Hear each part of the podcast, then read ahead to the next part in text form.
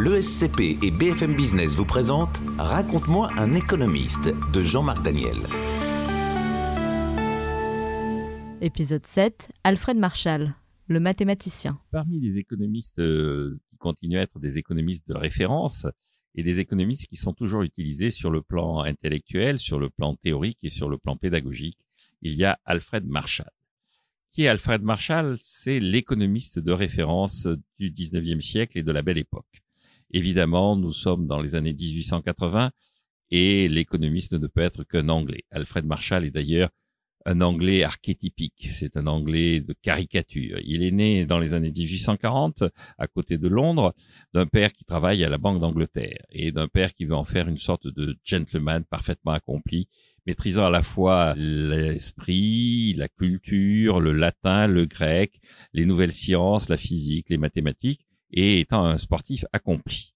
Il va faire un individu assez renfrogné, assez retiré sur lui-même, peu communicatif et assez peu sympathique en fait. Alfred Marshall sera néanmoins un grand pédagogue et un personnage qui va marquer l'histoire de l'économie internationale. Il commence à enseigner d'abord euh, les mathématiques. Ensuite, il enseigne la physique et puis il se passionne à la suite de la lecture du livre d'Adam Smith pour l'économie. Et il devient professeur d'économie à Cambridge son rival, concurrent, qui enseigne l'économie à Oxford, qui s'appelle euh, Edgeworth, va dire de lui qu'il est un peu l'Achille de la pensée économique, référence à la culture grecque et latine des personnages de l'époque. Quand on regarde euh, son apport à la science économique, il y a d'abord une définition de l'économie que je vais vous lire, qui est une définition qui est toujours utilisée et qui est la suivante. L'économie politique ou science économique est une étude de l'humanité dans les affaires ordinaires de la vie. Elle examine la partie de la vie individuelle et sociale qui a plus particulièrement trait à l'acquisition et à l'usage des choses matérielles nécessaires au bien-être. Elle est donc, d'un côté, une étude de la richesse, de l'autre, et c'est le plus important, elle est une partie de l'étude de l'homme. Car le caractère de l'homme a été moulé par son travail de chaque jour et par les ressources matérielles qu'il en tire, plus que par toute autre influence, si ce n'est celle des idéaux religieux. Et les deux grands facteurs de l'histoire du monde ont été le facteur religieux et le facteur économique.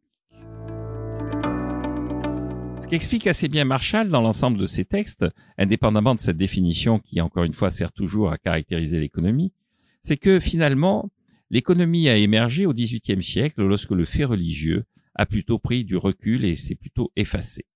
L'histoire de l'humanité aura été marquée de l'Antiquité jusqu'au XVIIIe siècle par euh, L'interprétation, l'analyse de la vie courante et de la vie quotidienne autour de la présence de Dieu ou des dieux. Et à partir du XVIIIe siècle et des Lumières, on se met à réfléchir en termes de d'intérêt, de psychologie, de capacité des hommes à réaliser des idéaux et des rêves, de capacité des individus à inventer et à innover. Et Marshall s'inscrit sur le plan philosophique et théorique dans cette logique.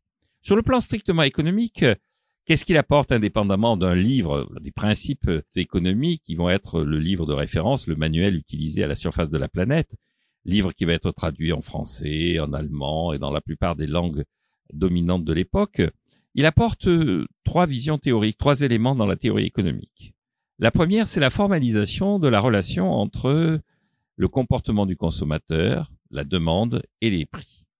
Il formalise ça de façon relativement simple et évidente en disant que le lien est un lien qui est exprimé par une fonction décroissante. Grosso modo, ce qui paraît assez évident, c'est que quand les prix augmentent, la demande diminue. Plus quelque chose est cher, moins on a envie ou en tout cas on ne peut en acheter. Et il exprime ça de façon globale au niveau de l'ensemble de l'économie d'un pays. Son deuxième apport va être de considérer qu'en fait, le personnage clé dans l'économie, c'est pas tellement le consommateur, mais c'est le producteur parce que c'est lui qui va fixer et déterminer le prix, qui va déterminer et fixer la demande dont nous venons de parler. Le producteur est obligé d'afficher un prix sur la base de son coût de production. Or, ce qu'explique bien Marshall, c'est que autant le consommateur peut relativement bien s'adapter, c'est-à-dire le consommateur peut décider d'acheter ou de ne pas acheter, le producteur, lui, n'a pas cette liberté. On est dans une époque où l'industrie est une industrie lourde. On est dans une époque où les investissements pour produire sont des investissements qui ont mobilisé énormément d'épargne. Et donc, dit Marshall, toutes ces machines qui sont là, toutes ces machines qui sont rassemblées dans des usines, il faut bien les faire tourner et il faut bien faire en sorte que les produits qui sont fabriqués se vendent. Et donc euh, le producteur est obligé d'adapter son comportement avec un couteau sous la gorge, qui est qu'il ne peut pas renoncer à vendre. Il lui faut à tout prix écouler sa production. La conséquence, c'est que le producteur va faire varier les prix jusqu'à des niveaux qui seront les niveaux qui lui garantiront la capacité, la possibilité d'écouler sa production. C'est donc dans le comportement du producteur, dans les capacités de production installées, dans les quantités qui peuvent être produites que se trouve l'équilibre de l'économie. L'économie repose sur des machines, des producteurs, des gens qui rentabilisent ces machines, des gens qui déterminent des prix sur la base de la qualité et des coûts que produisent ces machines. La troisième idée de Marshall, qui est une idée qui est assez euh, fréquente à l'époque, c'est qu'il faut maintenir, quoi qu'il arrive, le libre-échange. Marshall écrit à la fin des années 1880, au début des années 1890, et au Royaume-Uni, qui a été le pays par essence du libre-échange, commencent à apparaître euh, des protectionnistes, ou en tout cas des gens qui veulent revenir sur le libre-échange en accusant les principaux concurrents du Royaume-Uni d'être des concurrents déloyaux. Et en particulier, euh, le maire de Birmingham, qui est la deuxième ville du pays, va demander à ce qu'on mette des droits de douane sur les produits venus d'Allemagne et en particulier sur l'acier. Marshall va soutenir euh, ce que réclame à l'époque Gladstone, c'est le maintien, Gladstone étant le premier ministre britannique de la fin des années 1880, c'est le maintien de la tradition libre-échangiste. De cette période d'ailleurs, il reste une anecdote assez connue, c'est que euh, faisant une concession ultime, après avoir consulté Marshall, faisant une concession ultime à Chamberlain, Gladstone décide d'apposer sur les produits qui arrivent d'Allemagne une petite étiquette pour bien indiquer au peuple britannique que, en achetant ces produits, il fournit des moyens supplémentaires à l'Allemagne. Et cette étiquette, qui indique que les produits arrivent d'Allemagne, elle se résume en une formule simple et célèbre et désormais très bien connue, Made in Germany. À l'époque, il s'agit de stigmatiser le produit allemand. Et le peuple britannique considère que Made in Germany signifie produit de bonne qualité et va se ruer vers les produits Made in Germany, ce qui fait que l'opération va se retourner contre ses promoteurs. Au lieu d'écarter ces produits de la vente, ça va au contraire la favoriser. Marshall, par rapport à tout ça, lui, a adhéré, a soutenu Gladstone parce que sur le fond, il est également fondamentalement libéral. Il est membre du Parti libéral. D'ailleurs, il dira, pour être économiste, il faut avoir trois qualités. Il faut être un bon mathématicien, il faut être un bon historien, et puis il faut être un membre du Parti libéral. Le fait d'être un bon mathématicien, on le voit dans son livre, le conduit à mettre en avant un certain nombre de formules mathématiques pour résumer, présenter et organiser la réflexion économique. Mais il a l'habileté, ou en tout cas le sens pédagogique, qui le pousse à reporter en arrière des chapitres, en annexe des chapitres, les principales équations qui permettent d'arriver aux conclusions qui sous-tendent son raisonnement.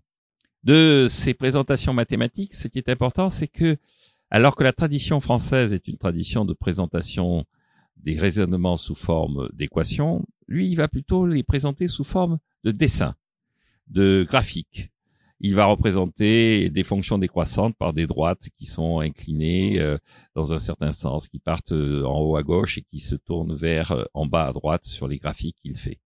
Et inversement, toutes les fonctions qui vont être croissantes vont partir en bas à gauche pour aller vers en haut à droite. Ça va donner une façon un peu plus simple de comprendre des formules mathématiques relativement complexes. Enfin, élément essentiel aussi dans l'activité économique de Marshall, c'est qu'en tant que pédagogue, il tient à promouvoir euh, une équipe de jeunes économistes brillants qui puissent assurer le relais. Parmi ceux-ci, il y en a deux qui vont marquer l'histoire. Il y a John Maynard Keynes, qui sera le disciple, mais le disciple révolté, le disciple qui fera son éloge à l'occasion de son décès, décès qui intervient en 1924. Et puis, une jeune femme, qui est la toute première femme à obtenir un doctorat en sciences économiques, la toute première à rejoindre l'université de Cambridge dans cette matière, c'est Marie Palais. Et non seulement il en fera sa disciple, mais il en fera également son épouse. Et le couple Marshall sera un couple qui sera un des références intellectuelles de, à la fois de la science économique, mais aussi de la vie politique et de la vie universitaire britannique. Quand il meurt en 1924, il laisse derrière lui une œuvre qui est une œuvre tellement importante qu'il affirme lorsque Keynes vient lui annoncer qu'il va prendre le relais et qu'il va lui-même se consacrer à la réflexion et à l'enseignement de l'économie. Il affirme donc et il déclare à Keynes que ça va devenir un métier fastidieux.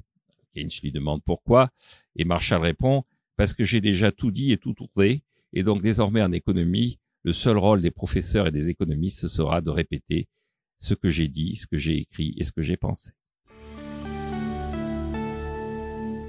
Dans le prochain épisode, Jean-Marc Daniel vous raconte Joseph Alois Schumpeter, le père de la destruction créatrice.